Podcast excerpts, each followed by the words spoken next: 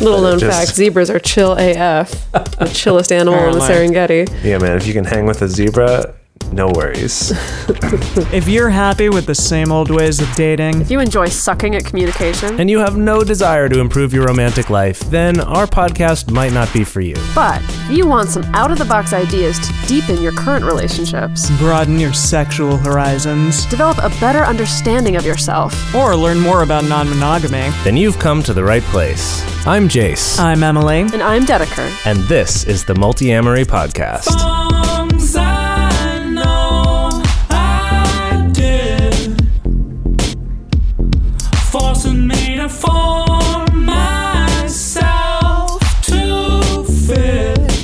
On this episode of the Multiamory podcast, we're talking about anxiety, how it can affect your relationships, and some strategies for coping when you're feeling anxious or when your partner is feeling anxious. I just honestly, the word anxiety itself makes me feel anxious. Is anxiety What- what is it? inducing. Yeah, what about it? What is it? I don't know. Like it's the sound of the word itself feels icky to me. So like maybe that's appropriate. That I feel like the sound of the word itself invokes exactly the feeling that it's trying to describe. Huh. So maybe it's perfect in that regard. Um, Yeah. yeah. So this obviously, I, I guess, isn't like a super happy-go-lucky episode, but I do think it's really important to talk about because it's so prevalent. Definitely one of the number one complaints that I get from clients has to do with their anxiety, often anxiety that has to do with their relationships or their dating life or their sex life or even just life in general because let's face it, we live in this pretty anxiety producing world. Especially I would right say. now. And especially right now, I mean, different kinds of anxiety right now than maybe the anxiety that we may have felt 500 years ago. Um, but regardless, we still live in an anxiety producing world. And uh, anxiety, it just, you know, it gets in the way, right? It, it robs us of access to being able to fully take joy in life or to enjoy our work or the relationships around us or to really fully enjoy the love of the people who care about us. So, I think that's why it's important to talk about today is figuring out, you know, acknowledging the fact that anxiety is very normal, but also figuring out how do we cope with it so that we can live our lives and still have some modicum of, of happiness and joy and love. Yeah. Mm-hmm. The thing you were saying about the 500 years ago thing is is interesting because obviously we don't have longitudinal studies about anxiety that go back that far. Um, but I remember, gosh, this was several years ago. There's a book, I think it was called Why Zebras Don't Get Ulcers. yeah, yeah, yeah. oh, yeah. and it's talking about how how anxiety is a somewhat unique human thing um, in the in the way that we experience it um, because we're able to sort of ruminate on stuff and kind of go over things over and over or anticipate things in a way that animals without language don't. Um, and I'm curious how much of that, because you know people are so quick to blame it on like, oh, modern, you know, day with our phones and our social media is causing anxiety, and like maybe that's true. We just don't have like a lot of really good data about that because you would have had to have started those studies before those things existed. Right. Um, but it is interesting looking at that where you take something like a zebra who's a prey animal and saying like, well, they should be anxious all the time, right? But why don't zebras get ulcers the way humans do, right? And so the book's kind of exploring like those differences and like kind of the the double edged sword that our mind is. Um, anyway, sorry, that's just a tangent. Little known just- fact zebras are chill AF, the chillest animal in the Serengeti. Yeah, man, if you can hang with a zebra, no worries. I just like imagine them wearing sunglasses and looking really cute, Oh, yeah. yeah. sauntering up to the definitely. water hole with like the tigers and lions around them and Whoa. elephants. Whoa. Whoa, that sounds dangerous. But yeah, maybe no, not. no, like there are it, on the Earth, whatever the new Earth, like HD on Netflix. Uh, yeah, yeah, yeah. Planet Narrated Earth? by Earth. David, yes, by David, David Attenborough. Attenborough. Yeah. Yeah, it showed like all of the animals coming up to the watering hole. Like that's the the you know safe zone for everyone. like Mm, they like all the neutral territory. I see. that And then- Switzerland. Yeah, exactly. Because everyone needs to drink some freaking water, you know. Switzerland, the watering hole of the world. Indeed. Yeah. Wow, that's cool. Um, okay, so so in getting into this, we wanted to start off by talking about like what is anxiety? Uh, so to to start, like the basic dictionary definition of this is a feeling of unease, fear, worry, or apprehension. And I think that's something that pretty much everybody has felt at one point or another, right? Like feeling nervous before giving a speech or being really anxious when you see a gigantic spider like Dedeker and I did yesterday. Um, What? yeah, it's like it. It's yeah, like right outside the she place we're lives staying. right outside the door. Yeah, I've never seen a spider this big in Japan, and it's upsetting and It's- and yes. really changes my perspective on Japan. Yes. Anyway, um, or I appreciate that you didn't kill her. Thank you. no, no, no. We yeah, we're like you stay in your area, we'll stay in ours. Mm, Just keep eating the mosquitoes, and it'll be Um, great. But definitely like activated some very physical feelings of anxiety for for me at least. I think probably for you as well. yes, yeah. um, you know, feeling apprehensive if we notice that a partner is upset about something and we don't know what, right? Like trying to guess what it is they're upset about. Uh, Totally. And and I think the thing to emphasize here is that anxiety in that term, right, of just sort of daily normal anxiety that that humans experience is a normal part of life and is actually can be a healthy thing. Like having a little bit of anxiety is a good thing. We don't want to get rid of that entirely because it helps us to, you know, be aware of, of spiders or to help, you know, um, notify us of like, hey, there's something I need to figure out about what's going on with my partner. Instead of just being like, what ifs? I don't care. Right. Like the, the chill zebras that Emily was talking about. Yeah, zebras are chill AF, but they make the worst partners. Uh, they probably do. They never ask you what's wrong. Yeah. I know. so there are people out there though who do have diagnosed anxiety disorders.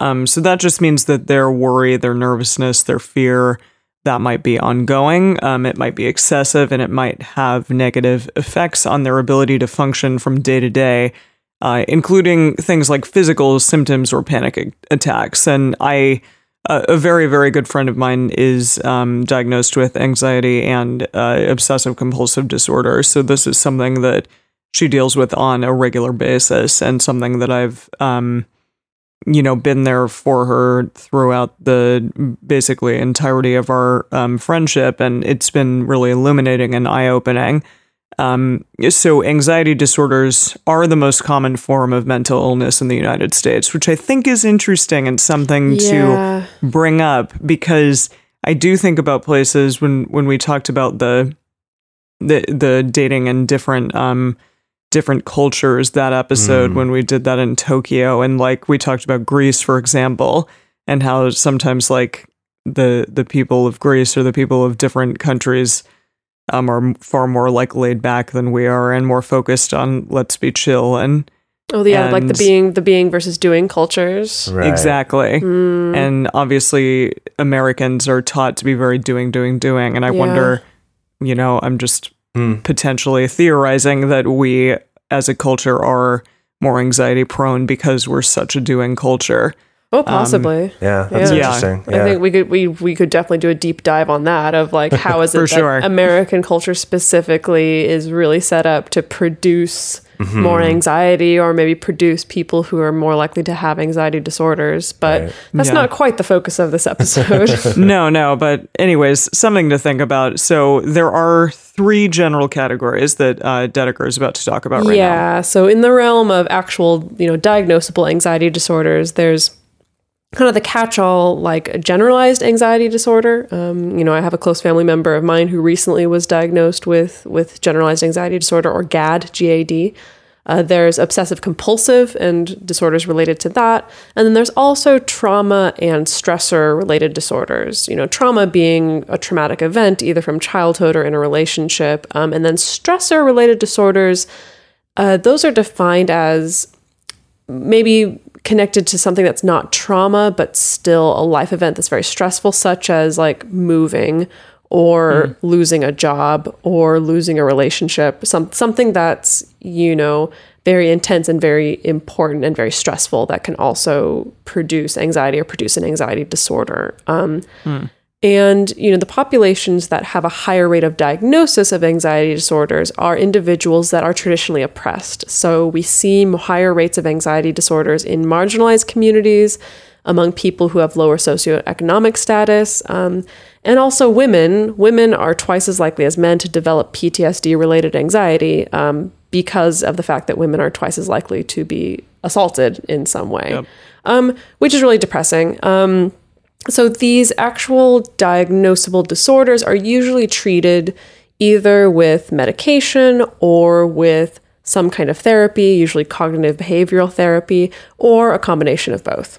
Yeah, and that's interesting. Uh, of um, I haven't read this specifically about anxiety, but with other, um, you know, diagnosable mental illnesses, that there have been studies, interestingly, showing that the rates of success for medication and the rates of success for therapeutic are roughly equivalent yeah, to each other I did see that. Hmm. um, hmm. which is which I think is very interesting because people do like to argue of like, oh no, one works better than the other, or one's mm. better for you than the other, and it's like, well, actually, if you look at the evidence, both of them have an equal amount of success, which is not perfect Yes. in either case. Right. Sure, And but so- a case by case basis. Right. So kind of figuring out what what works for that person and and I think often it's becoming more popular now to do a combination of both. Mm-hmm, I feel mm-hmm. like when I was growing up, if you know, like kind of thinking 90s ish mm-hmm. time, it was more about like because that was in like the heyday of like Prozac. Yeah. was, Yeah, was it was like, Medicaid. Exactly. It was definitely like just Yeah. give you a prescription and right. send And I you on feel your merry like way. and I think probably because of a lot of the criticism that that got and a lot of the problems that came out of doing that without also pairing it with therapy, like there has been sort of a move toward combining those, um, Yeah. which which overall I I think, think rightly is, so, is a positive thing. Yeah. for sure. Yeah. Um, And this is, I just wanted to, to take a moment, and I, I'm sure most of our listeners kind of have a sense of this now going through it, but I think it's worth mentioning the fact that anxiety, like um, depression, is another one where the word that we use to describe the feeling is the same as the word we use to describe a diagnosis. Right. And it can often get confusing because someone who has diagnosed, you know, some sort of anxiety disorder, like generalized anxiety disorder, might hear someone else talking about, like, oh, I, I have anxiety, meaning I have the feeling of anxiety. And then in the way they talk about it, the person with generalized anxiety disorder going, either feeling like, God, you seem to manage that so well, and I can't, something must be wrong with me, or hearing it and going, screw you, you don't actually have anxiety. And it's because we have this problem where we have one term that we use for both, right? That that anxiety is both a feeling and is sort of the shorthand for anxiety disorder, Right. right? Same same with depression or or um, you know OCD is like like we said is another popular one to say. Well, I feel like that one's a little bit different. I feel like that true, gets you're into a different realm of like that's been a term That that, I is think a has been diagnosis, abused because it's yeah. actually a diagnosis. Right, Yeah. 'cause it well, but is- like our episode on narcissism. right. That's a good yeah, one too. that there's Yeah. actually Yeah. a diagnosis, but then we also use that term just in everyday life to describe someone. yeah, yeah, Yeah. good point. Okay. Good point. So, uh, anyway, I just wanted to kind of to throw that out there to understand that that the stuff we're talking about in this episode applies to both, but may apply differently depending on how anxiety shows up in your life or in the lives of your friends or partners. So, just to kind of keep that in mind. Uh, so now we wanted to get into how does anxiety affect our relationships. So whether that is just you know a normal feeling of anxiety or if it's an anxiety disorder, it can definitely be activated by our relationships and affect our relationships, which can create this feedback loop, right? Of mm-hmm. you know having those feelings and then causing something to happen that makes you have those feelings again, right? So I tried to write down garden variety anxiety, and I noticed that you skipped past it. You don't like garden variety anxiety? I just don't like the idea of growing anxiety in a garden. I don't know. I mean, I appreciate that. You want like beautiful things to flourish and maybe like leave the anxiety out of it a little bit if Well, one I'm can. I'm thinking like a garden variety spider, for instance, where it's Oh. like maybe not a big, terrible, deadly spider, but just like a little tiny creepy spider that shows up in your garden, and it's not pleasant to look at, but you're happy that she's catching aphids or whatever. But I feel like the giant Mosquitoes. spiders live in gardens too. You Yeah, know, It that's just I don't feel like the metaphor works perfectly. Okay, fine. Anyway, sorry. Let's move on. So, okay, some some of our anxieties we do bring uh, into our relationships, um, and a lot of them can be instilled uh, when uh, we're young in our childhood, and and this kind of is a throwback to our last week's episode um, where we talked a little bit of about attachment theory. Um, so yes, like attachment theory also talks about a lot uh, all the things that happen to you as a young person, and therefore like that will feed into your specific attachment style. Well, and one of them's called, you know, anxious Um, yeah. attachment, right? Exactly. like it's right there in the name. Exactly. So if you are very anxiety prone um, in your relationship, meaning you may like want a lot of things from your partner in terms of like assurance or or anything in general, like you are anxious about that relationship, that can happen from um, your youth. Um, and also, it can be a result of any baggage or trauma from your past relationships. So, not just from your childhood relationships, but from any relationships that you had in the past with other people. Um, and so, therapist Paul Levine says that the body keeps score, which means that past trauma and hurt can stay alive in our bodies, even long after we've mentally and emotionally moved on from a relationship. So, it, the the thing that came to mind with this was that when I was in college, um, I think I've talked about this person before, but I had a stage combat and acting teacher that was a woman and very, very intense. Uh, and I perceived to be very masculine in the way in which they interacted with me. Um, And th- she ended up uh, hitting me during class one time. It was like kind of on my back, like almost down towards my ass, but not quite um and it it for whatever reason caused an immediate reaction of like bursting into tears but i know like right around that area like if i ever get into a situation with a partner where i'm touched or or struck or anything in that way it can cause like a similar reaction so i know um from that standpoint like i'm uh, some people like to be hit during sex or some people you know that turns them on and for me it very much puts me in a place of anxiety and like shutting down and i think that that is partially from that experience Interesting. Yeah. Wow. Wow. No, I definitely have that like from trauma from past relationships. I found like if anyone like if anyone like runs up to me and hugs me unexpectedly or like grabs me on the waist or whatever, if it's Mm. if it startles me, um it's like very much instantly like total anxiety response. Um like Mm, yeah. it that very much lives in my body. Um and it sounds like a very similar thing. sure Yeah.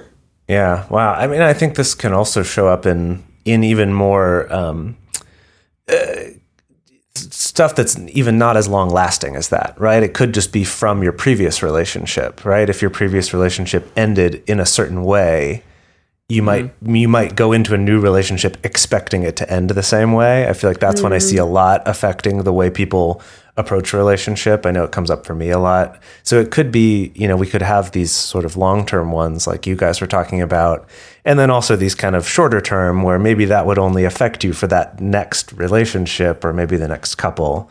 Um, so there is sort of a whole variety there. Um, And this, um our anxiety can also get activated by what happens in our relationships. So, in a new relationship, all those chemicals of NRE or new relationship energy can actually kind of create that feedback loop of obsessive thoughts about the new partner or excessive fear if you're afraid of losing these good feelings that you're having, um, or if you're unsure how the relationship is going to turn out. Uh, and you know, for non-monogamous people, this could be anytime your partner goes out on a date, you could have your anxiety go up. Um, or if someone takes a long time to respond to your text message, this one comes up All the time. all the time. all the time. I've definitely wrestled with this one in the past of of that of like not getting a response from something and then coming up with all the reasons why that might be totally right? Um, just to, to real quick about like the chemical thing with NRE, that uh, in our your brain on love drugs episode from like a couple years ago, we talked about how in addition to feeling you know this extra rush of dopamine when you're around a new partner who you're really falling for, like that is a good feeling, but your body also is suppressing your serotonin levels, which are what kind of make you feel satisfied and comfortable. And so it actually is doing in your body like the same thing that an addiction would do. Right? Like a chemical addiction, I mean. Like if you're going through withdrawal.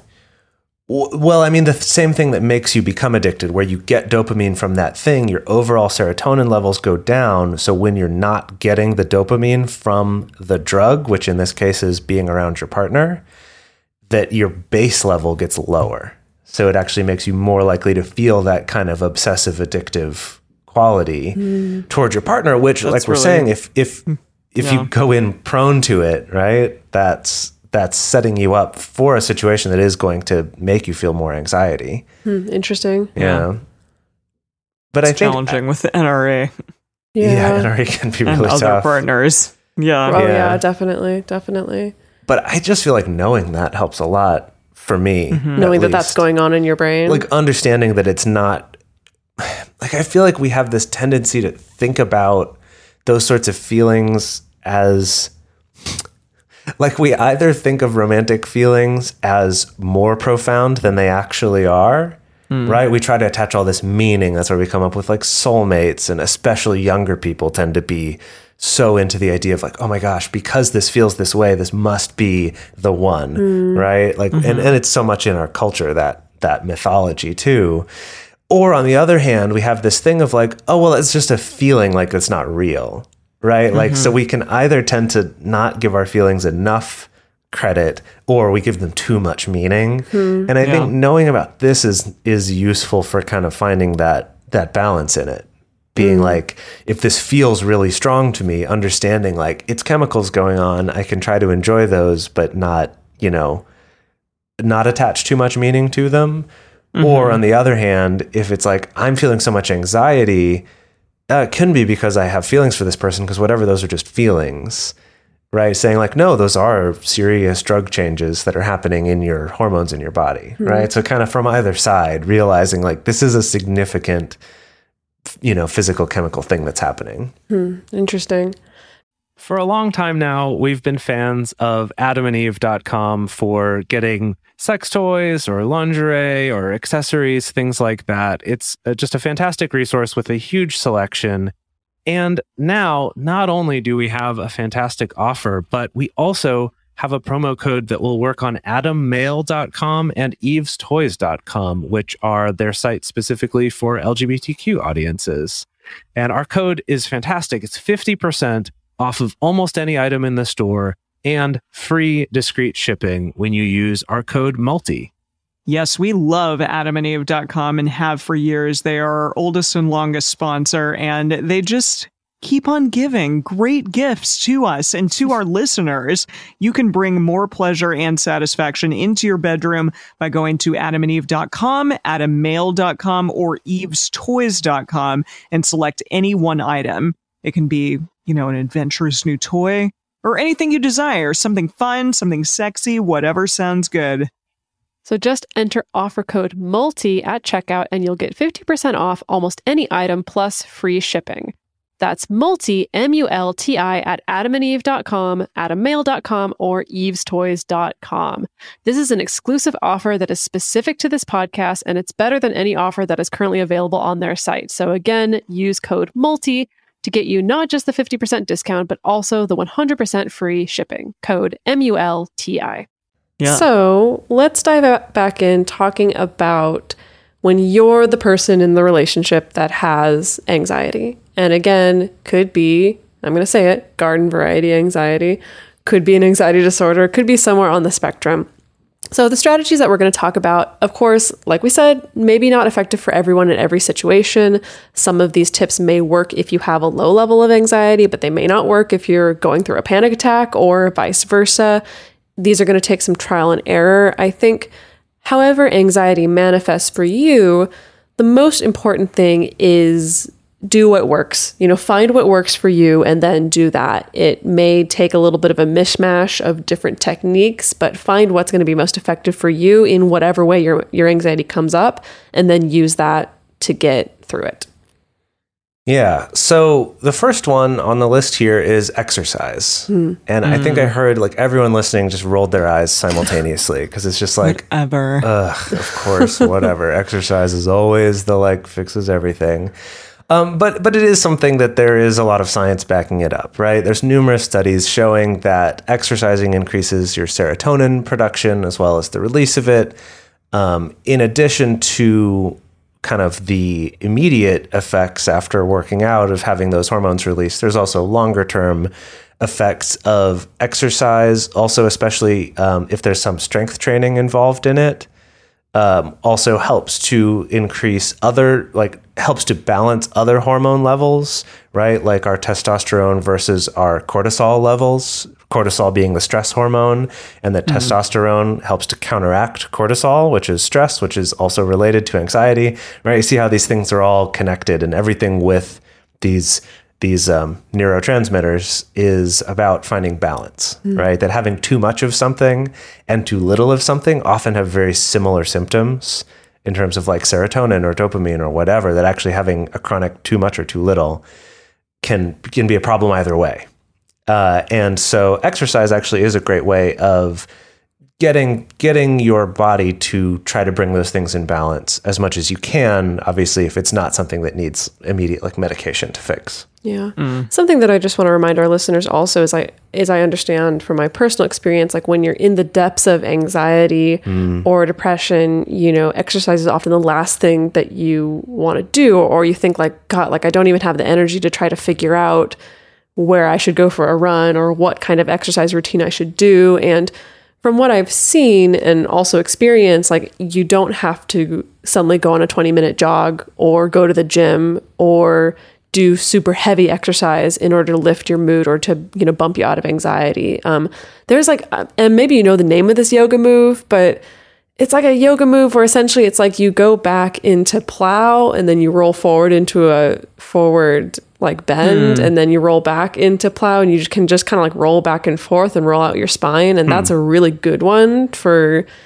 Interesting. I don't know like the specific name, but I've also heard that um, putting your legs up on the wall. yeah So like sometimes that's a precursor to shavasana, but you just like throw your legs up on a wall so that you're like at a 90 degree angle, and that helps anxiety a lot as well. So like you're lying on your back with your legs up on the the wall legs up. Mm-hmm. Yeah, so I think I just want to encourage people to know that, like, I totally understand that when you're really trapped in the throes of this, it can be really hard to even think about exercise, and and the entry into some kind of physical activity can be very low.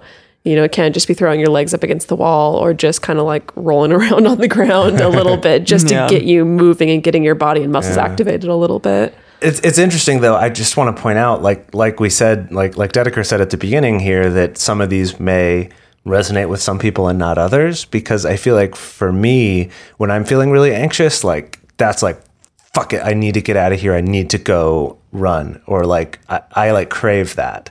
So mm-hmm. that's interesting, and I think that can really change. And I don't think it was always that way. I think I've kind of conditioned myself to do that um, especially in going through a very difficult time a few years ago, that was something that really helped me. And so I, I think that maybe I now have an association with it. Um, but this actually just happened to me the other day where I was like feeling really, really anxious and upset. And I was just like, I- I just want to go like run up a hill, right? Something that I know is going to be very like taxing on me. Um, and I didn't. And I, I wish that I had. I feel like I was much crankier with you because I didn't do that. Oh, um yeah to like piggyback on that um probably talking about a similar time Hmm. in our lives um but i was going to like yoga like really intense hot yoga like five days a week. I was ser- we probably were all in the best shape of our lives lives, during that time. Yes um, Gosh, but we all were like going crazy with the working out but definitely just in in order to like you know get all of that anxiety out of us um yeah. yeah, Yeah. i know that i was definitely going and working out a lot because it was kind of the thing that made me feel better in you- that moment Yeah, Yeah. that makes sense. That makes sense. What's our next tip here?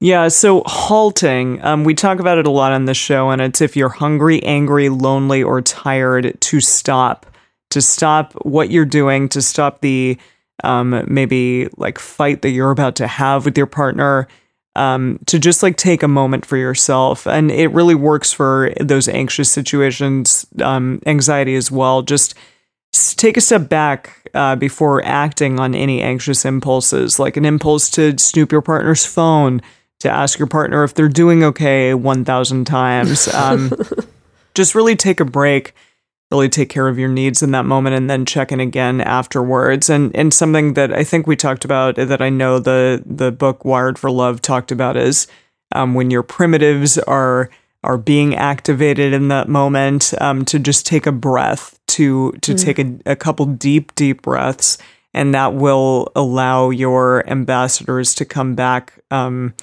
and to be there at the forefront of your mind instead of like those those fight impulses mm-hmm. instead like have have kind of your rational thinking come back into play in these moments just take a take a moment and take a deep breath Right.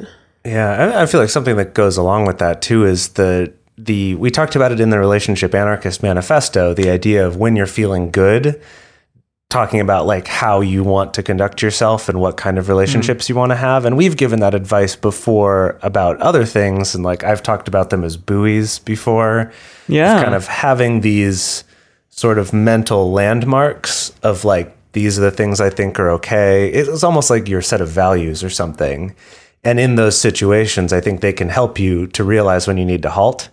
When it's like, I'm feeling a temptation to do this thing that I know somewhere in the back of my brain that's not very loud right now because I'm upset and anxious. I know that this is crossing a boundary uh, for myself. Sorry, not a boundary like the ones we talked about last week, but uh, you know, is crossing a crossing. A, what's what's another word for this? A line, crossing a line. Yeah, for like myself. this is crossing a moral line that I d- have said like it's not right to snoop Yeah. on my partner's phone, right? Or to or to or to raise my voice to them in this way, or right, and realizing, oh, if I'm or be accusatory or defensive or mm-hmm. whatever Sure. Whatever it is that I've decided like is a thing I'm I don't want to do, that that Yeah. can be a, a thing of like I'm wanting to do that. Something else must be going on. I should halt and figure out like do I need to eat some food? Do I need to just take a nap? Like or do one of these other things. So with that, on to the next one. yeah, Uh, this next one is uh, rescheduling.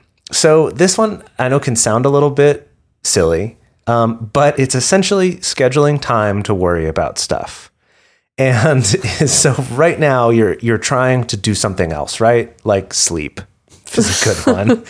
you're trying to sleep, Yeah. or you're trying to work, or you're trying to, uh, you know, like have a nice date.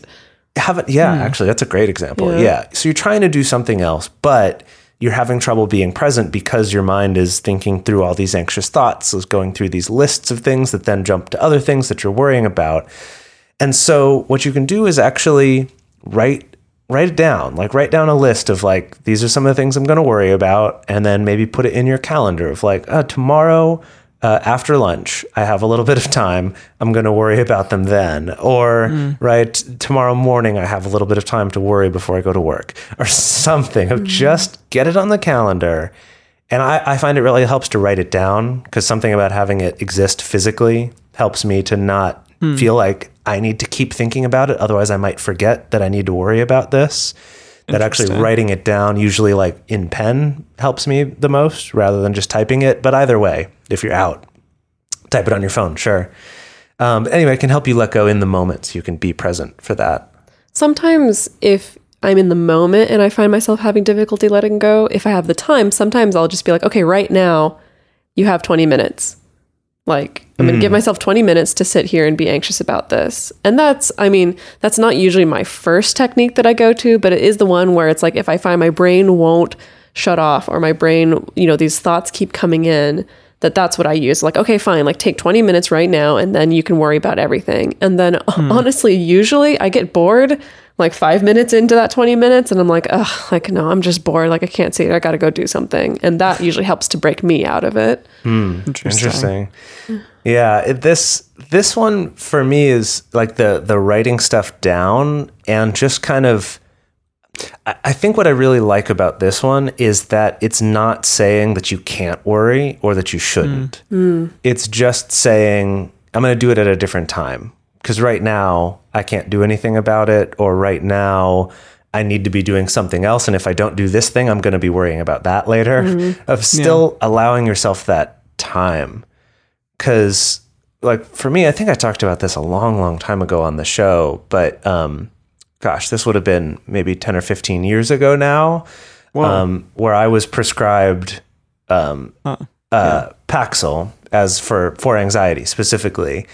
And I, I ended up not not doing well on that drug and not like it it had much worse side effects for me than the positives. However, it did make me not anxious. It also just made me not have any sex drive. It made me not care about anything really. Like I mm-hmm. was just kind of going through the motions. And so for me, I ended up deciding that that wasn't the route I wanted to go. And but having that experience actually helped me to accept the anxiety is something that I was okay with having some of because this for me maybe worked too well or whatever. Like it got rid of all of it right? To the to the point like I said I just kind of didn't care. Um, Yeah. and so for me that that helped. And that's of course just with my situation of specifically like the amount of anxiety that I was experiencing at that time. But for me it was kind of helped me like we said at the beginning like there is a value to having some anxiety in your life right? It's a thing we've we've evolved to have. It's not just like a disease you get. Like it is a thing you should have some of. Um, and so for me this scheduling one i really like that it still places some value on that. On, on still having some awareness of yeah on having those thoughts and- instead of just trying to squash it or yeah. erase it or whatever. yeah yeah. Got it. So the next technique we're going to talk about is one that I've used a ton, um, and it's visualizing. And again, I feel like saying the word visualizing, a lot of people are going to roll their eyes. I know the first time my therapist suggested it to me, I definitely rolled my eyes. I was like, yeah, Really? yeah, visualizing, sure, sure, whatever. Um, but this is one that I use a lot if I'm trying to go to sleep or if I've woken up in the middle of the night and there's a lot of like obsessive or repetitive thoughts floating around in my mind. Um, and it's visualizing writing down those thoughts like in a book. And then I visualize closing it and then putting it on the shelf and walking away. And it's always, and it's kind of combined a little bit with the rescheduling thing, a little bit, because I also kind of hmm. visualize like this book is still there. I can come back to it whenever I need. You know, whenever I need to reaccess, you know, these anxious thoughts, it's still there. It's not like I'm burning the book or throwing it out the window or whatever. Um, hmm. but it lets me, at least in that moment, to be able to be like, okay, you know, I don't need to think about this now and I can walk hmm. away. Or, you know, putting the anxious thoughts into a box that then you lock and then put away in the closet. Um, or uh, she also gave me, you know, imagining that you're putting them into a balloon and letting the balloon drift away. That one's a little bit less reaccessible. um, but maybe in that moment, that's good for you. Um, Yeah. Or you can also visualize a positive outcome if there's a particular scenario that you're getting really anxious about. Like, I know definitely in my early days of being non monogamous, you know, I'd get so much anxiety anytime a partner went out on a first date specifically, because the first date has the most unknowns, right? You don't know, like mm. maybe this person's going to be so amazing they don't come home or ever again. or, you know, so amazing that they realize how boring and awful I am. And and so I found what is really effective for me is visualizing a positive outcome. So, as in, like, my partner goes on this date and they have a great time on the date, and I meet this person who's my metamor, and like, I love my metamor so much, and we become best friends. And, and it's like, you know, not like I'm creating that expectation, but just opening myself up to the, to the possibility that, hey, this could, I could get through this and it could feel good on the other side. Um, so that's another good technique to use. And again, like for me, it really is just amazing for when I need to sleep is just to do that visualization. Yeah. Yeah. I I think you could even make this one into a little bit more of a like a physical tactile sort of ritual too. Um, I know that that there are various rituals in different cultures. There's one that I used to do at a church in Seattle that was just like an annual thing, but it was about um, you know, essentially putting something into like a, a stone or an object or something that then you would throw into a river or in, you know, in the church, it was like into a little thing of water that then would be taken away, but you know, sort of symbolically into a river.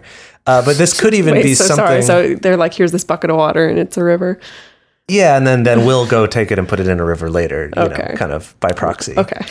Cool. but but anyway, but it could even be something like writing it down on a piece of paper and crumpling it up and throwing it away, or Mm. right, like it could also be more tactile if that's something that resonates more with you than just trying to visualize. But it's essentially the same same thing, Right. right? Kind of like the It's rescheduling. like letting it go or burning it or something. Right. Yeah, or yeah. writing it down, folding it up, putting it away, or putting it in a Yeah. certain journal that you keep in one place on the shelf, right? Like there's So you're lots of saying so different like ways. actually physically doing that activity. right. That you could actually do it that way. Right. I mean, maybe just because I'm more of like a tactile kinetic yeah, kind of yeah, person. yeah. That makes sense. That makes sense. So then this next one is um it's kind of a broad tip really, but it's and it's it's kind of a twofer as well. So it's a do the work and get help. And what we mean by that is, you know, doing the work, quote unquote, it can be whatever personal work is going to help you get to the bottom of your anxieties and insecurities. Um, that's a whole topic in and of itself. And, you know, it may involve finding a meditation practice that also allows you to do a lot of self inquiry um, or you know anything that that allows you to figure out some kind of self healing like maybe you do realize like oh there is some trauma or there's some baggage from my childhood or past relationships that's coming up and I need to look at that and give that space and work through that. It could involve doing some kind of self analysis or a guided analysis to uncover what your actual triggers are because sometimes mm. anxiety can come up and we have no idea what actually triggered us mm, um, Yeah. Hmm. you know, and, and that adds this layer of confusion where you also don't even know what caused the anxiety. And of course, if you're also finding your anxieties reaching this unmanageable level where it is starting to affect the quality of your day to day life, then definitely get a professional diagnosis or some kind of professional help or medication. There's definitely, I mean, I know that in our culture, we face a lot of stigma around mental illness and taking care of one's mental health. And I feel like with anxiety as well, you know, anxiety is the most common mental illness in the US. Um, but we still kind of carry this attitude of like, you got to get be able to get yourself through it. You know, that this is your failing if you can't snap yourself out of it. And often it's not, you know, often it's a chemical thing, it's a hormone thing or whatever. And so, you know, it is okay to do what is effective for you in order to get it to a manageable level. Also, humans were never meant to live on their own and do everything on their own. Right. I just have to get on my soapbox for a second. We've talked about it before, but like humans were never made for this. We've Mm, never done it in mm-hmm. history. I don't know why we have this absurd notion that, That, we're like somehow independent and self reliant. that being self-sufficient is something that's healthy or to strive toward. Right. Anyway, sorry. It's like No, don't be sorry. It's though. truth. It's true. Yeah. Yeah. No, it's challenging for sure. Um, and in those moments, maybe when you don't have a therapy session for a couple days or you can't get a hold of them, um, try to do breathing exercises. Try to relax, relax your body, move to a different location. Um, it- just like get out of the situation that you're currently in.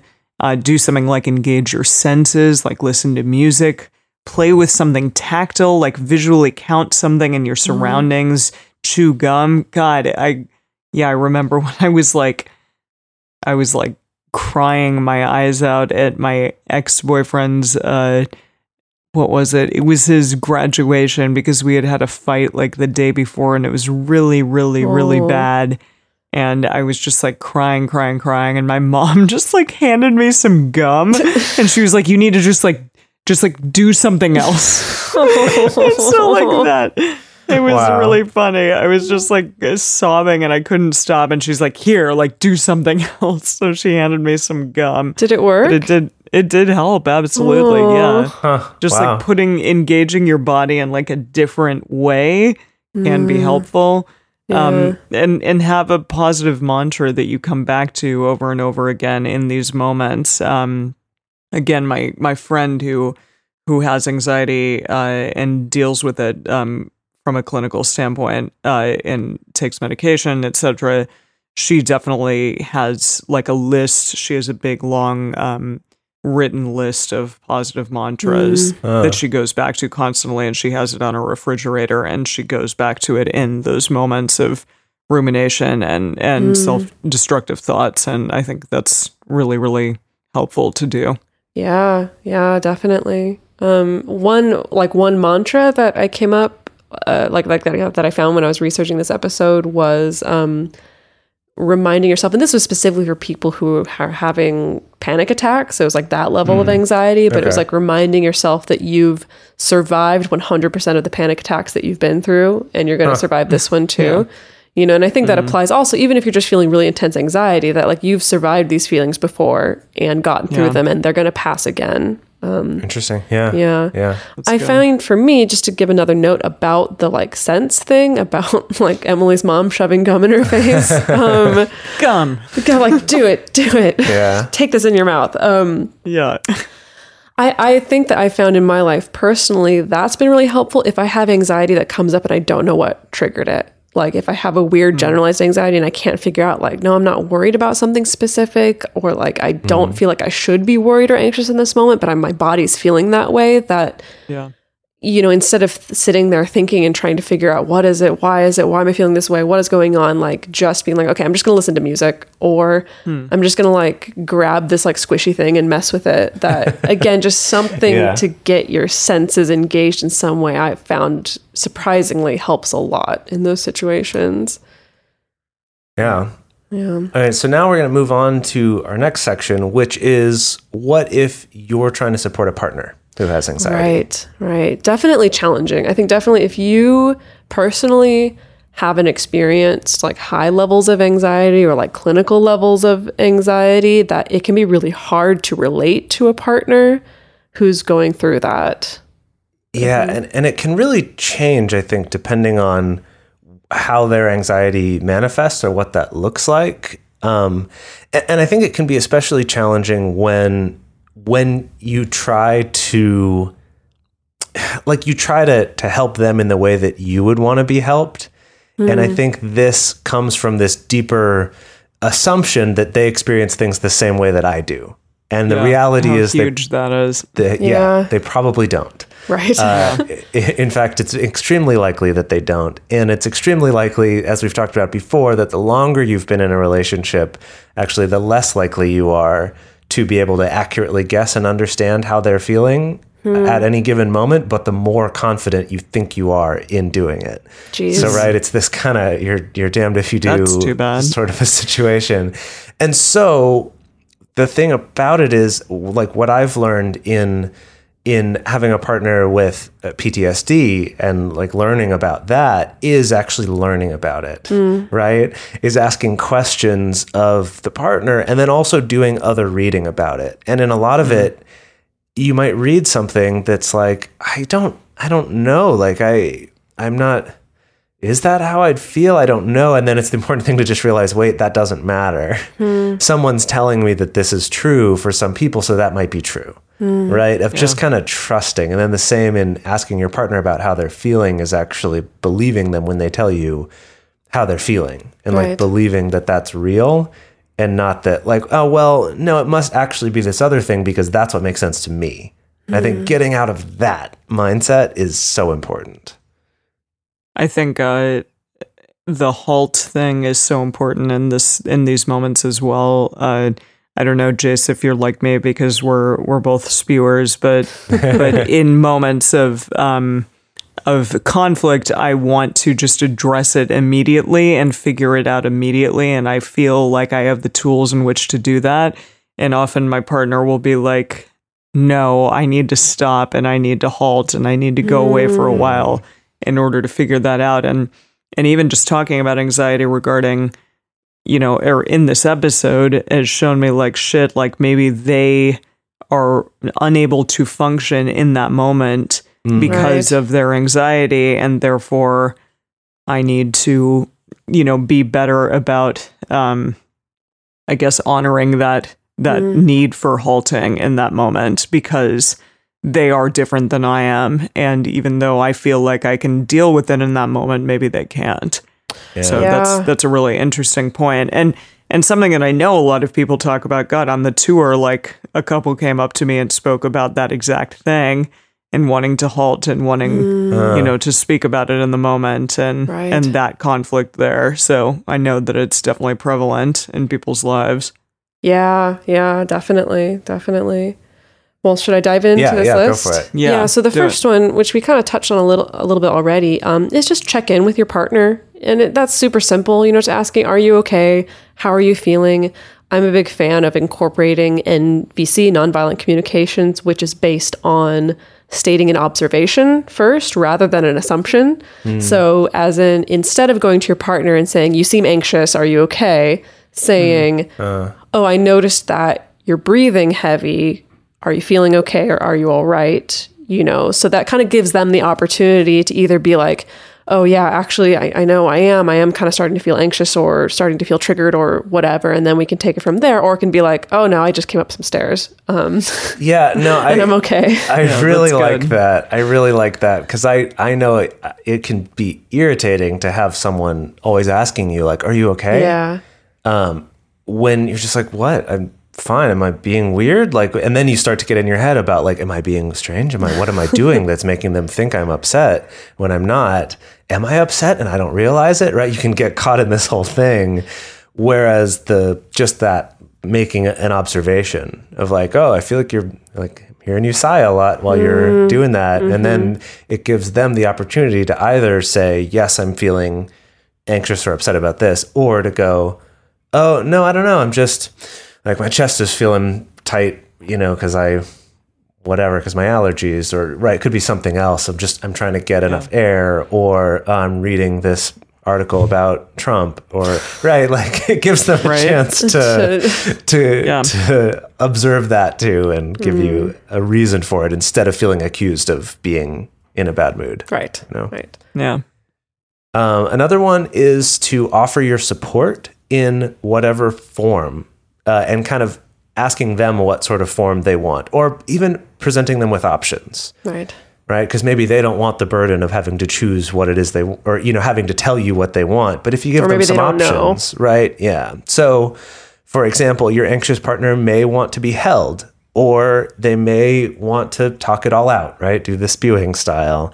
Um, or they might want advice about something or they may want to be left alone and they feel obligated to like hang out and be social right now and they really just would like to be alone or they would like you to make a decision for them so they don't have to because they're finding themselves stuck about it right? Like there's there's lots of different things and just through asking some of those questions of and you know like Dedeker's example I noticed you're breathing heavy. You know are you all right? They might give you an ex- example and you say you know i'm like take a little break to cuddle about that? Or do you want to tell me about it? And if they say no then it's like do you want to be left alone totally or just stay here? Kind of like presenting some options along the way mm-hmm. rather than just like what what can i do? Like how do i fix this? Mm-hmm. Right? Which can kind of make the problem worse. Right.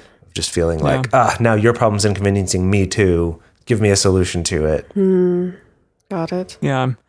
And really also remind them that they're not silly. They're not being silly in this moment. That's like huge. anxiety can get just triggered by like really arbitrary things.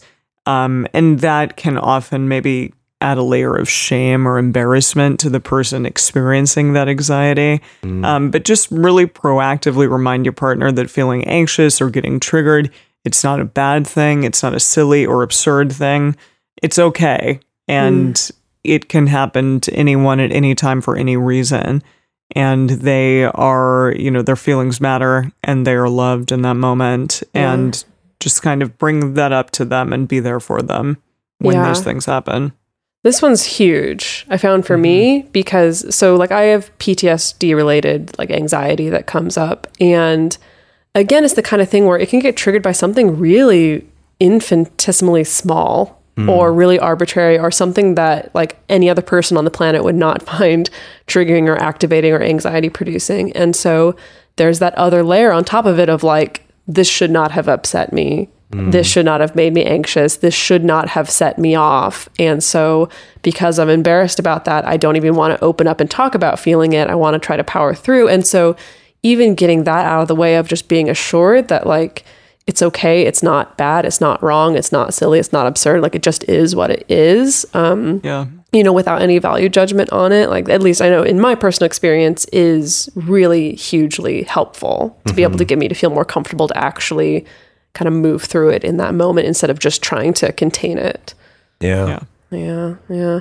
And related to that um, is to avoid trying to logic it away for your partner. Um, this one's a little bit tricky because obviously anxiety is an emotion. It's not always logical. And in a particular moment, your partner may ask you for some kind of, you know, Triforce number three style, like, I want advice. I want, you know, can you please tell me that I'm like, can you please tell me that this is not something to worry about? Like maybe your partner does come to you and say, like, I need to talk this out.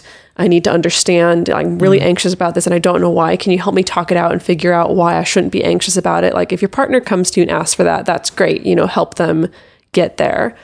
If they haven't, coming to your partner and just trying to logic out why they shouldn't be upset may not be helpful in the moment because Yeah. while you're thinking like oh we'll use the power of logic of like you know to see that hey there's nothing to worry about um and to you that may seem to make a lot of sense but to your partner especially if they're really deep in the throes of anxiety or panic attack or something that just may come across to them as oh i'm even more ridiculous and silly and absurd for being anxious. And then it just keeps piling on more of that like shame and embarrassment about it. So it may not you know trying to logic it away may not have the effect that you think it's going to have on your partner. Yeah, totally. yeah.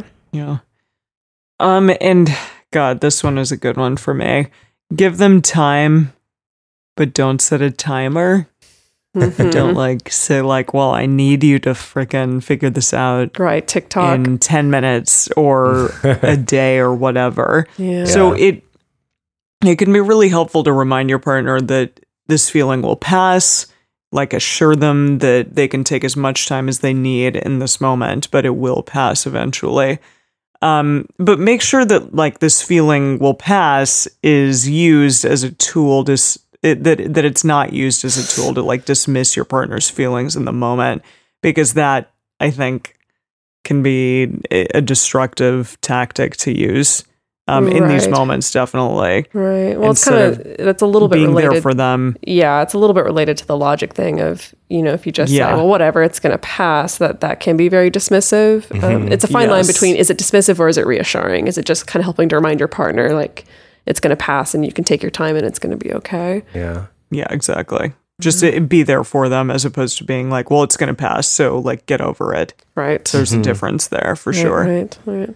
And with all of these things is just to remind them that they're loved, right? Remind them that you care about them. And I think this can be especially true or especially uh, important to say if you're also having to do something to take care of yourself, right? Where maybe like you are getting uh, upset by, you know, because of their anxiety or the way they're acting toward you or something, and you might need some time to yourself or something that's an especially important time to add in that reminder of like, you know, like this will pass. I know this is just going on right now. I still love you a lot. I really want to help you with this. Right now, I'm going to go for a run or right, I'm going to go mm-hmm. I just like need to focus on work for the next few hours, but like but if it gets really bad, come find me or mm-hmm. write something of just kind of leaving them with like I'm not abandoning you. I don't think you're a bad person because of this. Like any of those sorts of, you know, greater worries that they might have based on your reaction or or if you try one of these things like we've talked about like you know telling them that this will pass and they react badly to that of just being like well okay that wasn't what i meant. Like i'm i'm sorry i understand you're feeling this way. Like i love you. Just kind of that reassurance of like mm-hmm. I, i'm still here for you. This is okay regardless of how we're gonna try to figure this out right now Well, so I hope that this was helpful for some of you out there um, to at least give you a place to start in managing your own anxiety or in being able to be there for your partner if your partner's experiencing anxiety. Of course, you know, all three of us, this manifests in our lives in different ways, but we would love to hear from you. Um, you know, if you experience anxiety or you're with a partner with anxiety, whether that's more day to day anxiousness or if it's actually an anxiety disorder, we would definitely love to hear from you of what's been most effective for you personally managing that, what's been most effective for you being with a partner and managing that. Um, we would love to hear your stories and hear your tips and tricks. Yeah, and and do that if if it's something that you want to share with other people. You know, do that in a place where people can see it, like on our Facebook page or on Twitter or on our Instagram or something like that. Because there are other people who could probably benefit from those tips and tricks as well. Yeah. Send an email to info at multiamory.com or send us a message on Twitter, Facebook, or Instagram. You can also leave us a voicemail at 678 MULTI 05, or you can leave us a voice message on Facebook. To support our show and join our private Facebook community, go to patreon.com slash multiamory. Multiamory is created and produced by Jase Lindgren, Dedeker Winston, and me, Emily Matlack. Our episodes are edited by Mauricio. Our social media wizard is Will McMillan. Our theme song is Forms I Know I Did by Josh and Anand from the Fractal Cave EP. The full transcript is available on this episode's page at multiamory.com. When you need mealtime inspiration, it's worth shopping Kroger, where you'll find over 30,000 mouthwatering choices that excite your inner foodie. And no matter what tasty choice you make, you'll enjoy our everyday low prices, plus extra ways to save, like digital coupons worth over $600 each week. You can also save up to $1 off per gallon at the pump with fuel points. More savings and more inspiring flavors make shopping Kroger worth it every time. Kroger, fresh for everyone. Fuel restrictions apply.